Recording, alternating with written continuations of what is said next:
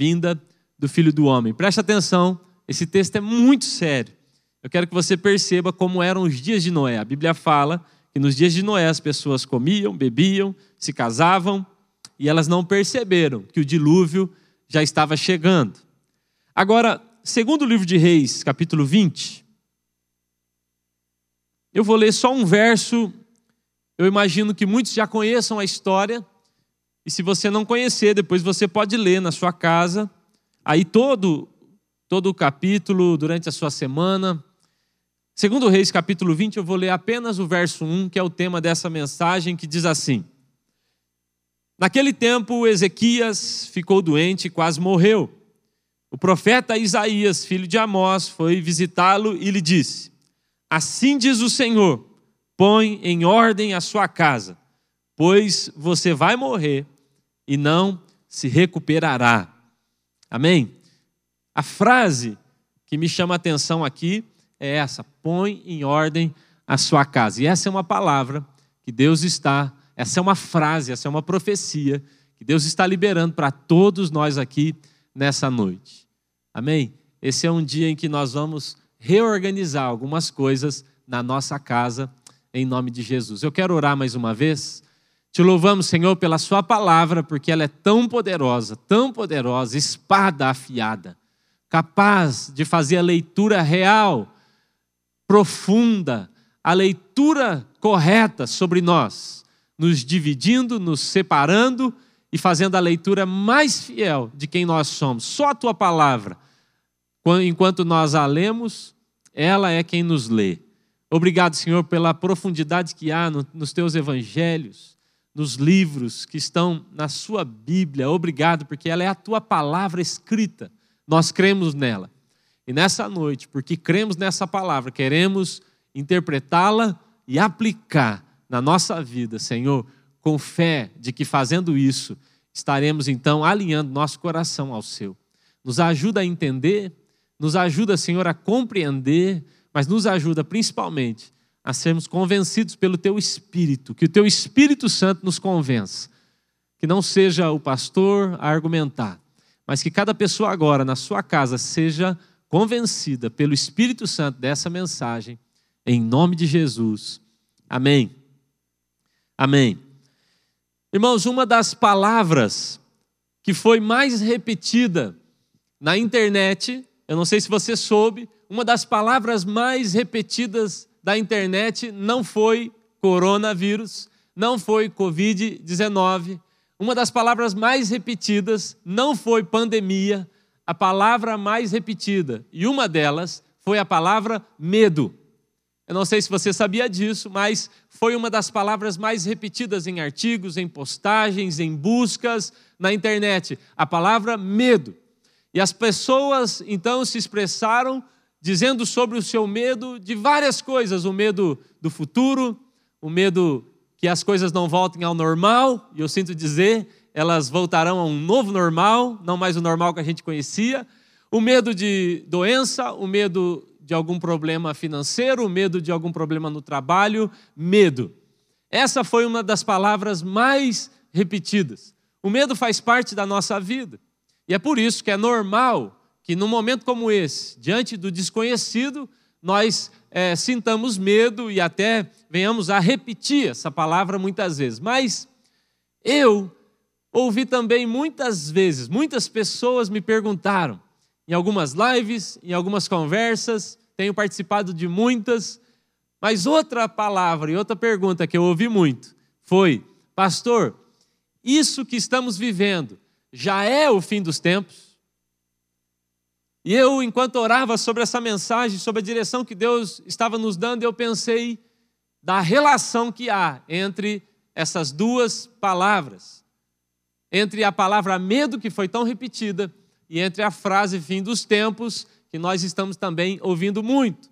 Muitas pessoas estão relacionando o que estamos vendo e acreditando que já estamos à porta, que o fim dos tempos está chegando, que já é agora e que Jesus vai voltar a qualquer momento. E é importante, irmãos, nós falarmos um pouco sobre isso. É importante, em primeiro lugar, nós afirmarmos que nós, sim, cremos na volta de Jesus. Uma vez um amigo meu me perguntou: Cezinha, você continua crendo, mesmo depois de ter estudado, que Jesus voltará? E eu falei: se eu tivesse estudado para deixar de crer nisso, provavelmente eu deveria rasgar o meu diploma. É claro que eu creio. Jesus disse que viria e veio. Ele disse que morreria e morreu. Ele disse que ressuscitaria e ressuscitou. Por que, que eu duvidaria? Dele dizendo que voltaria. Eu estou aguardando meu noivo. Então, em primeiro lugar, é importante nós sabermos que ele sim vai voltar. E não é interessante, irmãos, nós sentimos medo desse tempo. Mas pelo contrário, esse não deveria ser o sentimento a nos mover nesse momento, mas o da expectativa. E especialmente nessa noite eu quero falar do sentimento e da postura de organização em relação a, a essa volta de Jesus. Quanto à pergunta, Jesus está voltando? Esses são sinais da volta de Jesus, pragas, tremores, filhos contra pais, pais contra filhos. Esses são sinais da volta de Jesus? E eu digo, sim, são sinais da volta de Jesus. Eu acredito que sim, são sinais do início do fim. Eu não acredito que nós estamos no fim, mas eu acredito que nós já iniciamos já estamos no começo do início do fim. Acho que estamos no processo em que Deus já está organizando para a volta de Cristo. Irmãos, por mais que as pessoas sintam medo, por mais que as pessoas muitas vezes estejam preocupadas falando sobre a volta de Cristo, por mais que elas façam isso, elas não se organizam no presente para aquilo que elas têm certeza que vai acontecer daqui a pouco. E esse é o grande problema. Tiago diz assim: Por que vocês dizem, nós vamos naquela cidade ou vamos na outra cidade e passaremos lá um ano e ganharemos dinheiro e faremos negócio? Tiago fala: Por que vocês estão falando isso? Você não percebeu que a sua vida é como uma neblina? que de repente um sopro dissipa, você não percebeu que você não é dono de si, que você não é dono do tempo, você não tem controle sobre essas coisas. E aí Tiago dá uma dica, ele diz: pelo contrário, você deveria estar dizendo, se Deus quiser, ou seja, você deveria estar se organizando muito mais para alinhar o seu coração à vontade de Deus. Quando nós começamos a fazer projetos pessoais que não tem nada a ver com o Senhor, que não tem nenhuma vez uma frase, se Deus quiser eu vou fazer, que não seja jargão, que seja de fato uma verdade, nós estamos nos distanciando daquilo que Ele preparou para nós. Então, eu tenho uma notícia boa e eu tenho uma notícia ruim. A notícia boa é que eu não acho que seja o fim. A notícia ruim é que eu acho que é o começo do fim. Qual é a diferença? Se já fosse o fim, nós estaríamos esperando assim: Jesus agora vai chegar. Mas nós entendemos que existem muitas coisas ainda para acontecer, ou seja, ainda temos tempo para nos organizar. Não sabemos quanto tempo, mas ainda há um tempo para esse ajuste. Quando é que eu deveria me organizar, pastor? Uma vez um amigo me disse assim: se eu soubesse quando Cristo estivesse para voltar, veja só que blasfêmia. Se eu soubesse quando Cristo, a data certa que ele fosse voltar, ele falou: eu ia aprontar tudo que eu pudesse ia deixar para me arrepender umas horas antes, e aí eu estaria salvo. E eu falei: Você é um sem vergonha, caco, jaguara. E é por isso que nós não sabemos. Mas nós entendemos, irmãos, a partir da Bíblia, que ainda há tempo de nos organizar, ainda há tempo de estruturarmos a nossa vida. Agora a pergunta é: quando ele vem? Não sabemos. Quando devemos nos organizar? Agora. Esse é o tempo.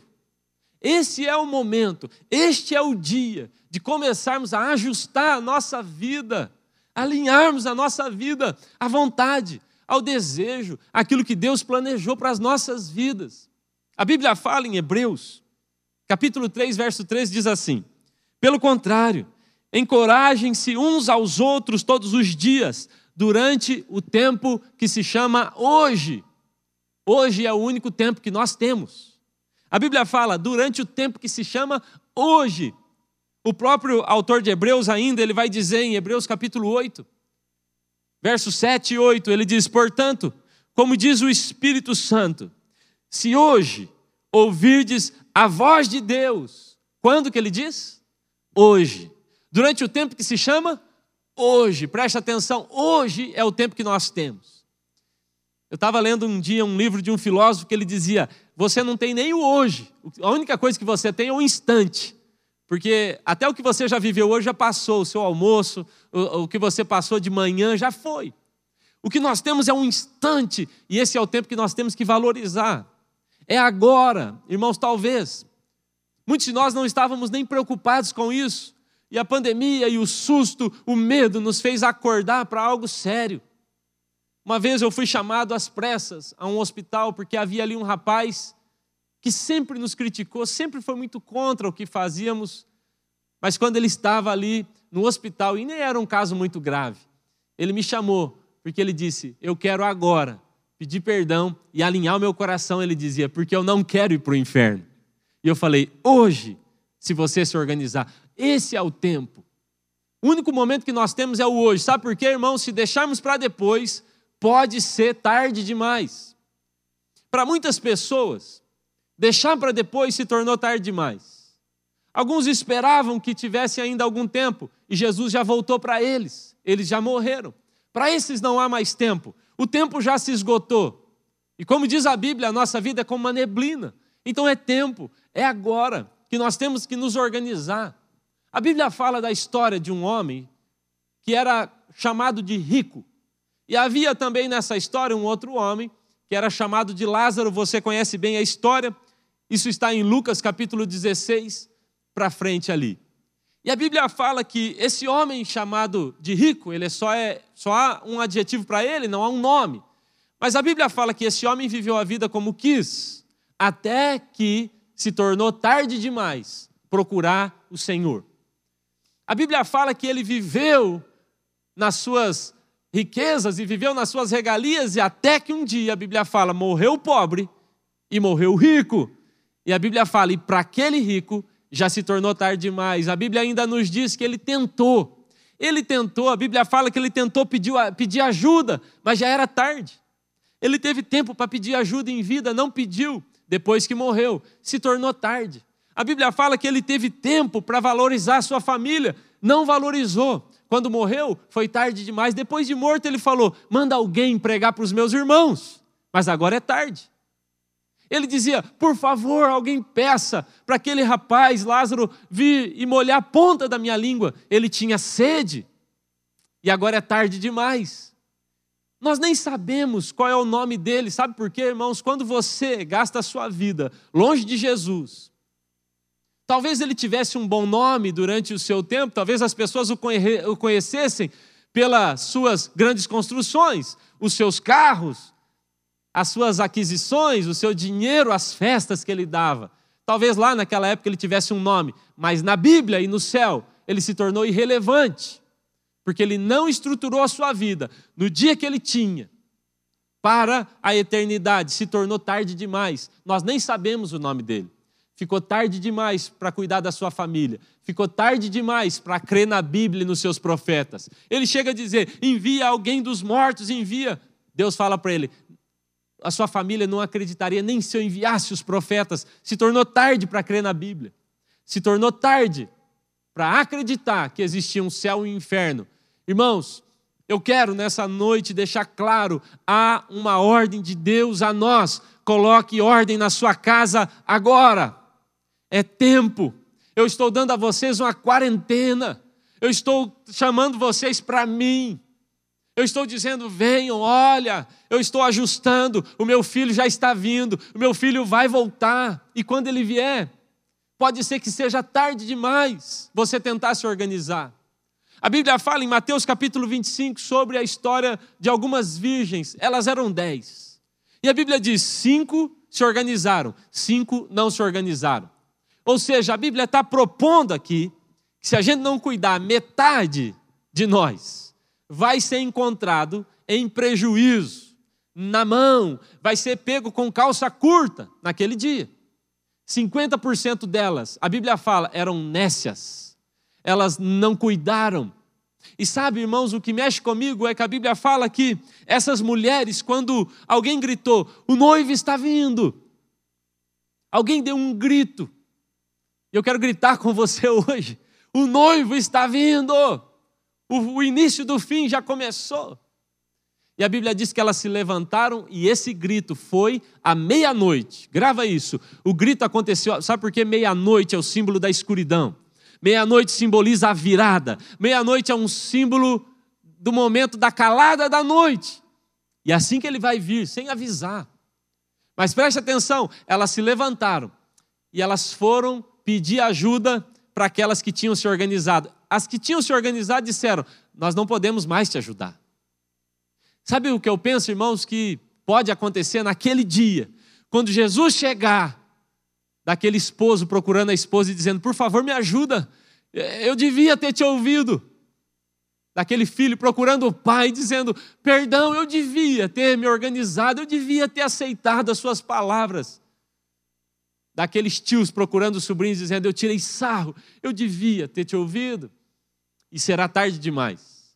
O problema dessa história é que as virgens nécias sempre tiveram recurso para comprar o azeite. A Bíblia fala que elas saíram para comprar e não deu tempo. Deus está dando para nós, hoje, durante esse tempo que se chama hoje, Ele está dando para nós recurso. Ele está te dando a chance, todos nós. Você pode dizer, eu não tenho tempo. Na verdade, irmãos, Deus está nos dando tempo. Deus está nos chamando para Ele. E agora ele está dizendo: você que não se organizou, que não comprou o azeite como deveria, então agora esse é o tempo, vai e compre, porque pode chegar meia-noite que você não vai mais ter tempo. Irmãos, a, a nossa geração, ela é conhecida como a geração das distrações. Nós vivemos distraídos com tantas coisas, vivemos olhando para tantos lados e muitas vezes, irmãos, trocamos o essencial pelo supérfluo facilmente. Trocamos. Nós trocamos uma boa conversa com o nosso cônjuge, de olho no olho, rapidamente, só porque o WhatsApp vibrou. Sim ou não? Só porque você ouviu que vibrou, você corre olhar para algo que nem tem, nem tem sentido e deixou de olhar para o seu filho, deixou de olhar para o seu cônjuge. É a geração da distração, é a geração que troca o essencial pelo supérfluo. E essa geração ela se parece muito com a geração de Noé. O texto que nós lemos sobre Noé, em Mateus capítulo 24, quando Jesus está falando dele, diz assim: Porque no tempo de Noé, aquilo que aconteceu nos dias de Noé é o que vai acontecer quando eu voltar. É Jesus que está dizendo. Porque quando eu vier, será também como nos dias de Noé. Presta atenção. Jesus está afirmando que do mesmo jeito, e como é que era o jeito que as pessoas estavam nos dias de Noé? Lembra aí? O povo estava fazendo suas coisas, se corrompendo, se prostituindo, envolvido de tal maneira em seus pecados que, que Deus chegou a concluir que era melhor destruir todo aquele povo. Mas o interessante, irmãos, é que eles tiveram 100 anos para se organizar um projeto que Deus deixou claro na terra que ele estava fazendo. 100 anos. E sabe o que o povo fez? Comeu, bebeu, casou e se deu em casamento. A Bíblia diz que eles tocaram a sua vida normalmente. Eles levaram a sua vida como se nada tivesse acontecendo há uma pandemia, a Deus, Deus está nos chamando a atenção. Olha para mim, olha para cá. Eu estou te chamando. Você não foi à igreja, eu trouxe a igreja para o seu celular. Agora você está numa sala ouvindo e ele está dizendo: preste atenção, eu estou construindo uma arca pelos séculos. Naquele tempo as pessoas esnobaram, zombaram de Noé. Não é muito diferente de hoje. Quando falamos Cristo, Ele é a resposta não está na riqueza, não está na fama, não está na política, não, não está na ciência. Muitas pessoas zombam disso. Elas acreditam mesmo que a sua salvação está ligada a um bom trabalho. Mas eu quero afirmar, como foi nos dias de Noé, assim também será a vinda e a volta de Cristo. A Bíblia fala, as pessoas estavam tão envolvidas com as suas atividades que a Bíblia fala, e o dilúvio veio e elas não perceberam que a porta da arca se fechou. Preste atenção. Sabe quantos dias choveu? 40. Uma quarentena. Deus deu a eles uma quarentena para perceber que a arca estava se fechando. Por favor, irmãos, por favor, com todo respeito, com todo carinho, eu quero falar a você, como pastor, como amigo, eu estou te dizendo: a arca um dia vai fechar as portas. Está chovendo por 40 dias, nós estamos vendo, há uma epidemia. Provavelmente, irmãos, não seremos atingidos por essa pandemia em nome de Jesus. Provavelmente muitos de nós nem seremos tocados por esse vírus. Que Deus ajude aqueles que foram tocados e os cure e os sare. O grande projeto da pandemia, o grande projeto por trás disso tudo, é te mostrar: começou a chover. E nós não sabemos quanto tempo durará a quarentena até que Cristo volte e feche a arca. Mas uma hora ele vem. Então, hoje, no dia que se chama hoje, resolva as suas pendências com o Senhor, reorganize a sua casa. Eu quero terminar falando sobre isso. Um dia, um profeta chamado Isaías foi até a casa de Ezequias, assim como eu hoje, como profeta, estou chegando na sua casa para te dizer: há uma enfermidade tomando os nossos corações, o egocentrismo, há uma enfermidade tomando os nossos corações, e eu quero te dizer: se não organizarmos a nossa casa, morreremos dessa enfermidade. Mas o Senhor está nos dando uma chance, como Ele deu para Ezequias. Ele está dizendo: Eu vou dar um tempo para você organizar a sua casa. A Bíblia diz que Deus deu 15 anos para aquele homem organizar a sua casa. Infelizmente, não foi suficiente. Eu leio esse texto e eu sinto pena eu não sei se eu fico com pena ou com raiva, mas 15 anos não foram suficientes. Preste atenção. Deus manda um profeta falar com Ezequias. Deus faz com que Ezequias seja curado da sua enfermidade de modo sobrenatural. Deus faz, irmãos, algo tão poderoso e sobrenatural. A Bíblia fala que ele fez com que o sol retrocedesse. Então a sombra do relógio de Acás, um relógio de sombra, ele então retrocede, Deus mexe no cosmos, há algo sobrenatural acontecendo. Mas mesmo assim, aquele homem endureceu seu coração e não ouviu o Senhor. Ele não preparou, ele não se organizou com o seu futuro. Manassés, que é o seu filho que nasce, se torna um dos piores reis de toda a história. Aquele homem não organizou o seu presente e ele se complicou no futuro. Então eu quero te chamar hoje aqui a atenção e dizer: Deus está nos chamando para um tempo de ordem. Deus está nos chamando para um tempo de organização. Essa frase, põe em ordem a sua casa, ela tem duas palavras-chave, na minha opinião. Uma das palavras é ordem e a outra palavra é casa. A palavra ordem aqui é a palavra que Deus usa para ele sobre priorização. Ele está dizendo, Ezequias, é tempo de você escolher melhor as suas prioridades. Você tem gastado tanto tempo com isso, com aquilo, você não cuidou da sua casa, você não cuidou do seu filho. Então a palavra ordem simboliza reestruturação, é uma reorganização, é a ideia de derrubar e construir de novo. Ele está dizendo: para tudo que você vem fazendo até agora, esse estilo de vida que você vem levando até a pandemia, eu estou te dizendo: para. Quando voltar quando as coisas normalizarem, então, por favor, não volte a ser quem você era. Não. Eu estou te dizendo, eu vou te curar, eu vou te tocar, eu vou tocar sua casa, mas olha, é tempo de derrubar algumas coisas que você veio levantando e reorganizar. Então a palavra-chave aqui é ordem. Mas a outra palavra-chave aqui é casa. E casa aqui não fala apenas de uma estrutura física, fala de tudo aquilo que diz respeito a nós. Deus não estava falando para Ezequias arrumar o seu palácio, ele estava dizendo: Eu quero que você organize tudo que diz respeito ao seu nome, tudo que leva o seu nome. Organiza tudo, porque está tudo bagunçado. Hebreus, capítulo 3, a partir do verso 1 diz assim: ó, Por isso, irmãos santos, participantes da vocação celestial, Considerai a Jesus Cristo apóstolo e sumo sacerdote da nossa confissão, sendo fiel ao que constituiu, como também o foi Moisés em toda a sua casa, presta atenção, em toda a sua casa, pois ele é tido por digno de tanto maior glória que Moisés, quanto maior honra do que a casa tem aquele que a edificou. porque toda a casa é edificada por alguém.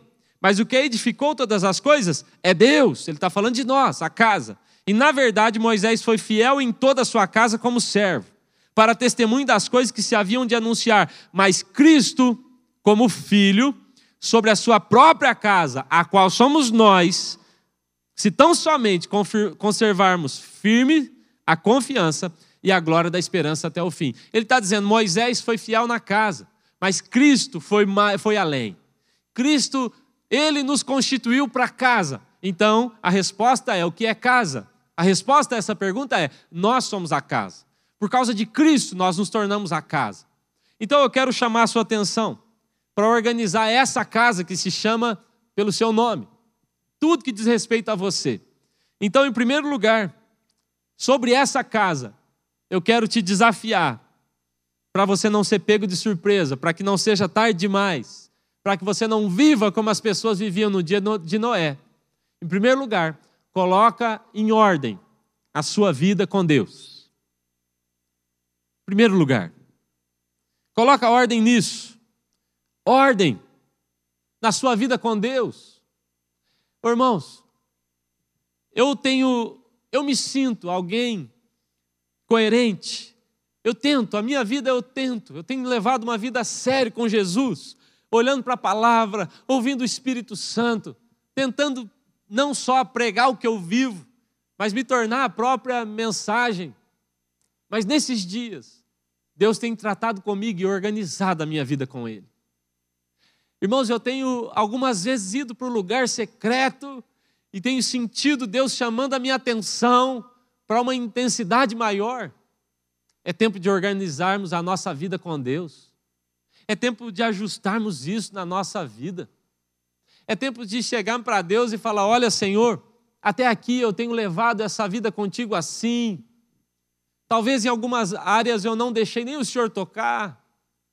Talvez em alguns aspectos eu, eu tenha mais me parecido com os fariseus, com aqueles que nem te conhecem.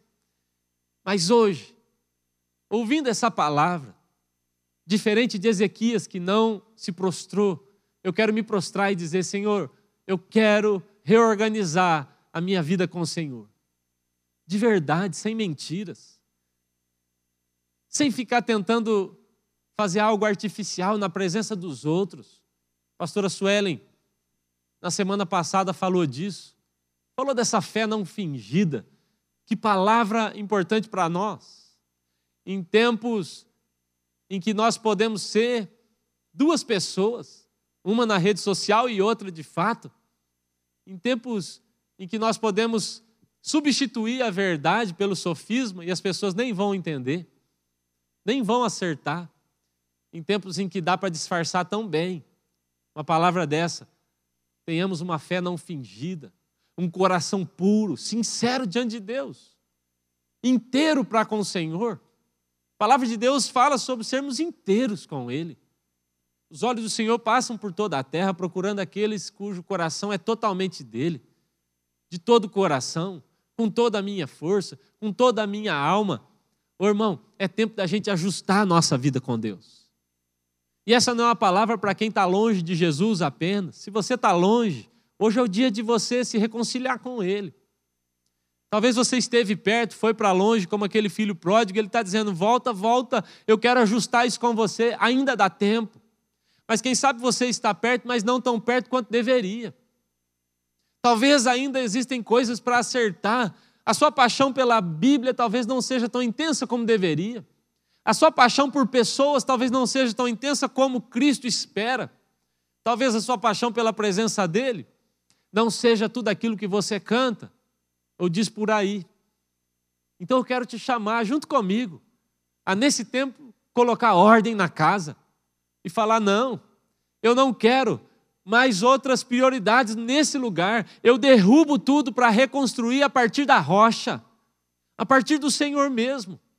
Ô Senhor, trata o meu coração, desperta uma fome além da conta, desperta uma sede pelo Senhor me dá revelação ao ler a Sua palavra. Ah, Senhor, eu não quero ser um título, eu não quero ser o que as pessoas veem. Eu quero de verdade ser aquilo que eu sou no secreto contigo, aquilo que só o Senhor pode ver, me ajuda. Eu não quero mais ter que disfarçar nada, de maneira sincera. Ô, irmão, eu sei que eu estou falando para nós isso aqui. É fácil fingir, é fácil fazer algo artificial, é fácil a gente tentar disfarçar as coisas, colocar uma máscara, mas a Bíblia diz: nós não precisamos disso. Com o rosto descoberto, contemplamos a glória e somos transformados. Essa é a maior das bênçãos da nova aliança. Não se esconda, ajuste a sua vida com Ele, ajuste. Se não tem sido a palavra dele a te governar, diga isso a ele com sinceridade agora. Ô Senhor, eu tenho sido governado pelo medo, eu estou sendo dominado pelas notícias ruins. Eu quero que o Senhor seja, de fato, o centro, com toda sinceridade. Amém? Amém? Você está comigo aí? Em primeiro lugar, reorganize a sua vida com Deus. Em segundo lugar, reorganize a sua família. E aí eu estou falando mesmo da sua família nuclear, o primeiro grupo, o primeiro ciclo da sua família, a sua casa, os de dentro. É tempo da gente reorganizar. Claro que eu estou falando que nesse tempo a gente precisa reorganizar muita coisa dentro da nossa família. Por exemplo, se você não reorganizar seus gastos com sua casa, não bater um papo com eles, é provável que você tenha problemas. É tempo de sentar e falar: ó, são dias diferentes. Mas mais do que isso, irmãos, é tempo da gente sentar com a nossa família e ajustar, reorganizar. Deus falou com Ezequias, falou, ó oh, Ezequias, eu estou pronto para organizar a sua vida comigo. Eu estou pronto a te dar sinais, a te mostrar que eu sou com você, mas você tem que se organizar comigo também. E Deus fala com ele: é tempo de você ajustar contas com o seu menino. O seu filho anda muito solto por aí. Manassés precocemente assumiu o trono. E a gente viu no que deu. A Bíblia fala que tudo que os reis bons fizeram, ele foi lá e destruiu. E tudo que os reis bons arrancaram, ele foi lá e trouxe de volta. Ou seja, Ezequias falhou dentro da sua casa. Então, eu quero te chamar, em segundo lugar, para reorganizar, dar valor, dar tempo para essas reuniões na sua casa, em que os assuntos tratados são sobre a família. Essa semana eu não me lembro qual foi o dia, mas eu e Suelen ficamos até mais de uma hora da manhã conversando sobre como a gente deveria melhorar a rotina da nossa casa.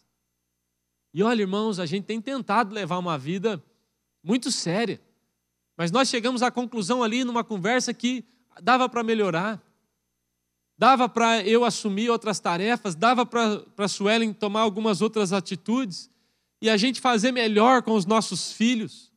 Que tipo de memória os seus filhos terão durante a pandemia? Que tipo de memória os seus filhos vão se lembrar, vão ter desse tempo de pandemia? Como é que eles vão se lembrar de você, pai, mãe? Como? Filhos, como é que os seus pais vão poder dizer sobre você no futuro, dizer, ah, naquele tempo, meu filho não deu atenção, ficou desesperado, é tempo da gente, dentro das nossas casas, criar boas memórias, trabalhar o coração dos nossos filhos, sentar e ajustar pontos com nossas esposas, esposos. Eu ouvi notícias de que se tornou o maior número de divórcios lá na China. No Brasil, o índice também estourou de violência doméstica. O que isso quer dizer? Isso quer dizer que o problema estava lá, esse povo não parou para se organizar. O problema não surgiu na pandemia.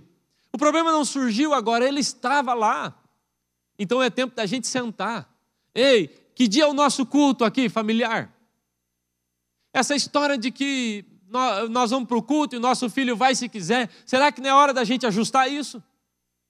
E nessa casa, a gente precisa ajustar que horas nós vamos orar, que horas será o devocional da nossa família.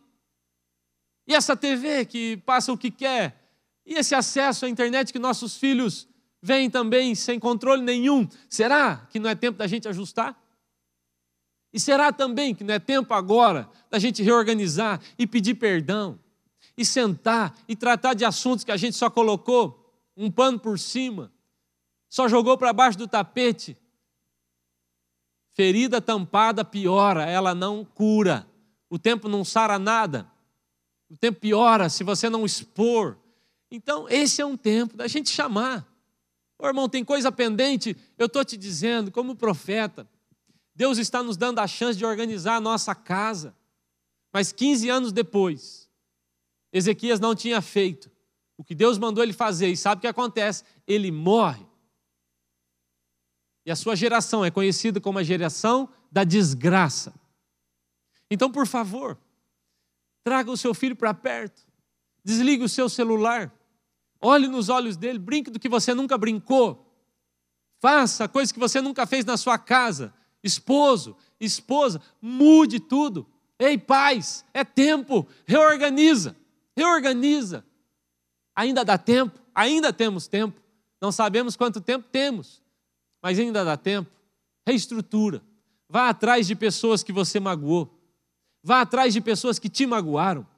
Vá atrás de coisas que você disse, eu vou deixar isso para lá. Não, trata. Trata mesmo. Chama e diz: Eu preciso te pedir perdão. Eu preciso dizer que eu te amo. Olha aqui no meu olho. Eu quero falar o que eu nunca falei. Algum dia eu dei um testemunho e falei: Eu não deixo nem um dia de dizer que eu amo o Lucas e ele tem que olhar no meu olho. Às vezes está assistindo desenho, olha no meu olho, ele não olha, eu desligo o desenho. Você precisa olhar no meu olho. Eu não quero que você trate isso como uma frase solta do seu pai. Eu quero que você olhe no meu olho e perceba com que espírito eu estou falando isso com você. E eu faço isso com Suelen e com Davi, todos os dias. Quando eu dei um testemunho desse em uma das igrejas, um rapaz veio falar comigo, uma família linda, sentado na igreja, ele falou: Eu não consigo. Eu falei: O que você não consegue? Ele falou: Eu tenho dificuldade. O meu pai não me relava, o meu pai não. Relava é uma palavra que vocês não usam muito aqui, né? Rela. Meu pai não me tocava, não me abraçava e nunca ouvi dos meus pais que me amavam. Eu falei: Louvado seja Deus. Ele falou: Como assim? Eu falei: O senhor tem a chance de mudar todo esse processo, de quebrar esse histórico. Depende de você. E eu acho até estranho, para mim é estranho alguém que tem dificuldade de dizer. Mas esposo, se você está do lado dela agora, então faça isso olhando no olho dela. Eu te amo e é para sempre. Faça isso com seus filhos, faça isso com seus pais, aí na sua casa, agora, agora mesmo, diga: Eu te amo. Eu te amo. E se você fez algo estranho, se você tem algo que precisa ajustar, ei, irmão, quarentena. Quarentena, é tempo de acertar, é tempo de ajustar. Então faça isso. Reorganize a sua casa, a sua família, o núcleo, a base da sua história. E em terceiro lugar, para a gente terminar, em terceiro lugar, reorganize o seu mundo interior, as suas emoções. Irmãos, eu eu não quero nem falar muito desse assunto, porque eu não sou expert nisso e tem gente que fala muito melhor que isso, mas eu não quero falar isso do ponto de vista psicológico e, e nem técnico, mas espiritual. Quando a gente fala que temos um corpo, uma alma e um espírito, algumas pessoas entendem isso diferente, enfim, esse não é o ponto. Mas a verdade é que temos uma alma temos emoções. E quando a gente diz corpo, alma, espírito, isso, pedagogicamente, fica bonito separado. Mas na prática não é bem assim. É ou não é? Na prática, isso é um bolo só. Quando a gente fala um corpo, uma alma, um espírito, você fala, é, que bonito, pedagogicamente isso é demais. Mas na prática, seus hormônios se mexem, a sua alma estremece, o seu espírito acelera e é tudo envolvendo. O seu espírito está ativo, então a sua alma está submissa e o seu corpo reproduz isso, não tem como. Está tudo conectado.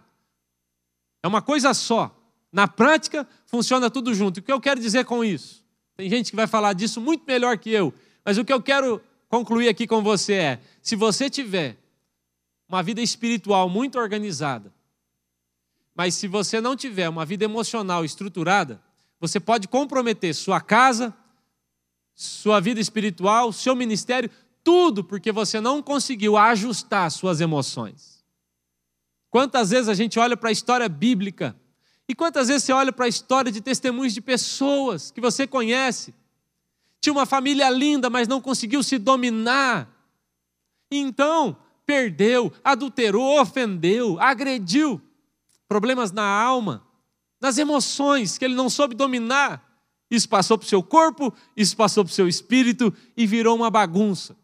Agora, irmãos, o ponto e principal para mim desse aspecto emocional é que muitas vezes nós somos chamados para introspecção. Faça uma leitura sobre quem é você, irmãos, e eu vou dizer a você, talvez você não concorde comigo, mas toda vez que eu faço uma introspecção, sozinho, toda vez eu termino desanimado. Eu não termino animado.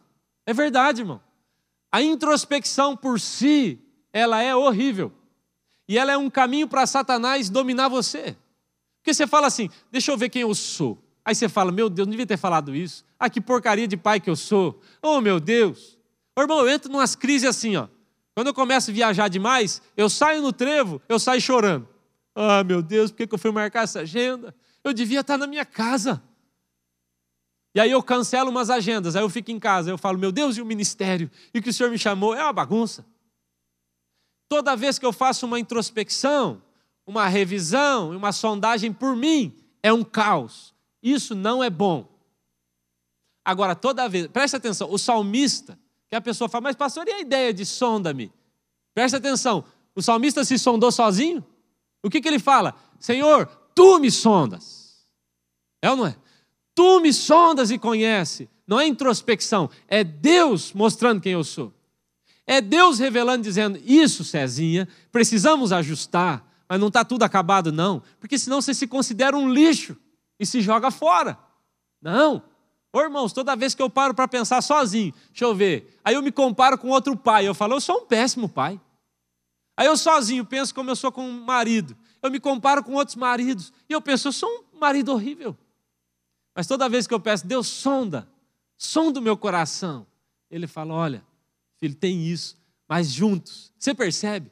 As nossas emoções não serão controladas por nós no braço, no pensamento positivo. É Ele quem faz todas as coisas. Ele é quem faz. Por favor, não tente sozinho, não. Você vai se frustrar. Você vai ler todos os livros de autoajuda e você vai dizer: Eu vou me concentrar, eu não vou pensar bobagem. E no final do dia você está morto pelo seu julgamento e Satanás vai encontrar espaço nisso. Não. Vá pelo Espírito e diga: Espírito Santo, sonda-me, vê se há em mim algum caminho mal e me guia. Ou seja, o Senhor me sonda, acha o caminho mal e me guia pelas veredas da sua justiça. Então eu encontro um caminho para sair disso também. É, é preciso ajustar as nossas emoções. É preciso organizar. Mas entenda, faça isso tudo conectado ao seu espírito, à sua casa, à sua família, ao Senhor e eu tenho certeza, se reorganizarmos essas coisas, nós vamos ver o Senhor mudando a nossa história. Em nome de Jesus. Amém? Hoje é dia de colocar ordem na nossa casa. Você crê comigo? Ordem na nossa casa. Eu quero, antes da gente orar, eu tenho ainda uma última coisa para falar para você. Eu quero que você pegue aí o seu pão e o seu cálice porque esse último ponto tem a ver com a Santa Ceia. O ato profético que nós vamos fazer hoje aqui de reorganização da nossa vida está ligado à Santa Ceia. A Bíblia fala, Paulo diz isso. Paulo fala que 1 Coríntios capítulo 11, verso 27 até o verso 30. Paulo quando fala da Santa Ceia, pega aí o seu cálice e o seu pão.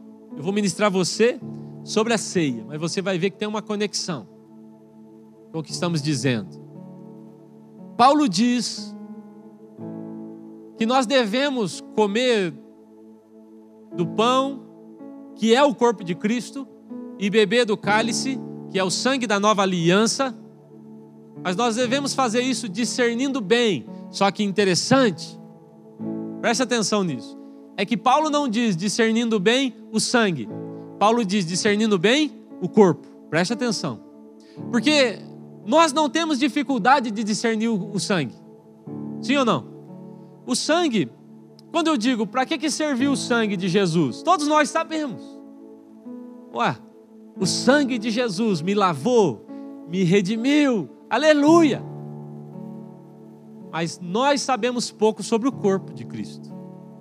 E a Bíblia diz: a razão pela qual muitos estão doentes é porque eles não discerniram o corpo. Não fala do sangue. Isso é muito interessante. Quando o povo de Deus, lá em Êxodo capítulo 12, Deus fala: entre nas casas, presta atenção à diferença. Ele diz: o sangue será passado sobre, nos umbrais da porta. O sangue ficou do lado de fora. E ele diz: e agora leve o corpo para dentro. Ele está dizendo: uma coisa é a sua salvação, o sangue te salva. Outra coisa é o corpo, que fala de estilo de vida, fala do caráter de Cristo.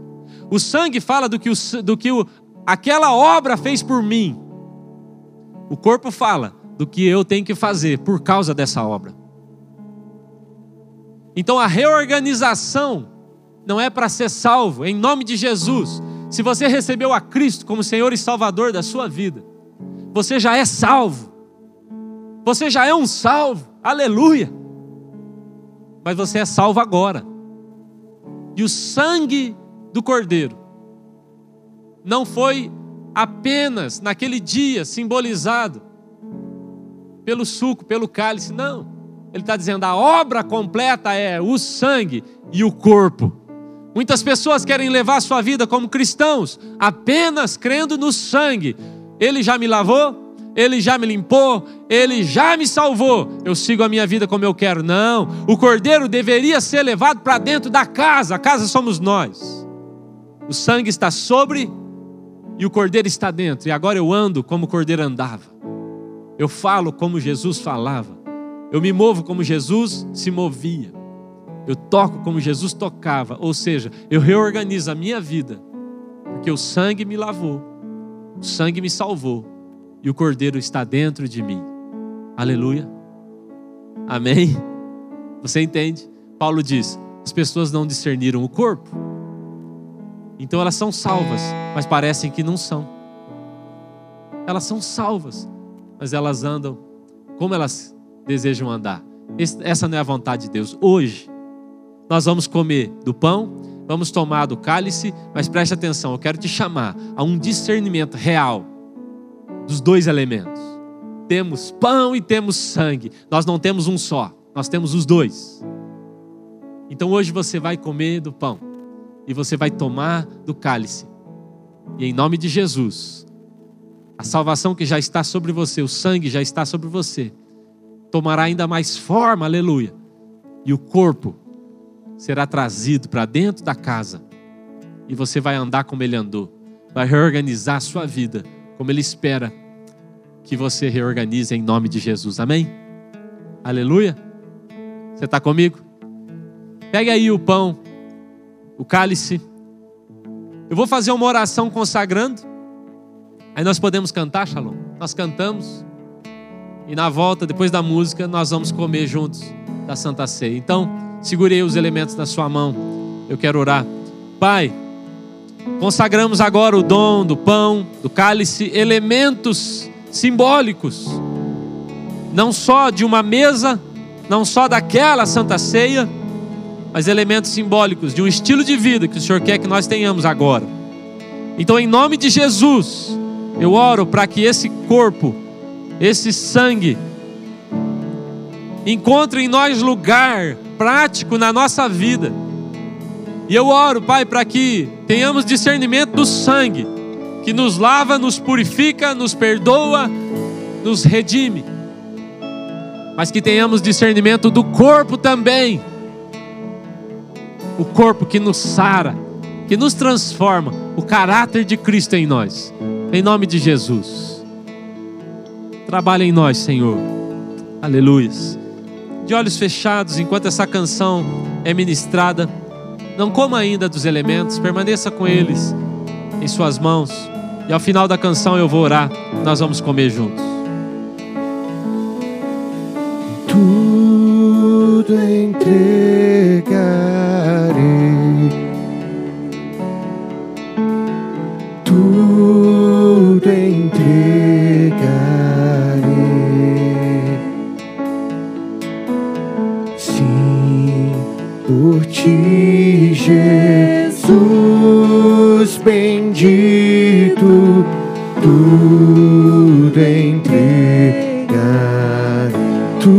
Tudo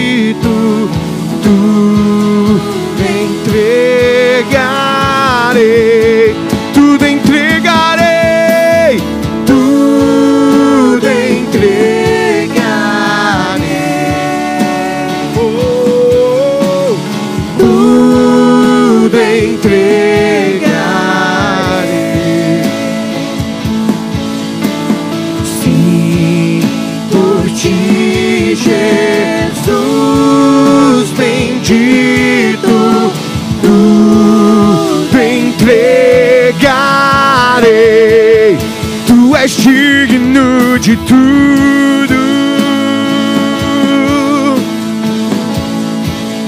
Tu és digno de tudo.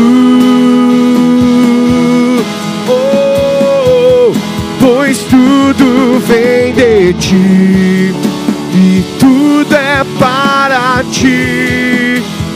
Tua é a glória. Sim, tu és, és digno de tudo.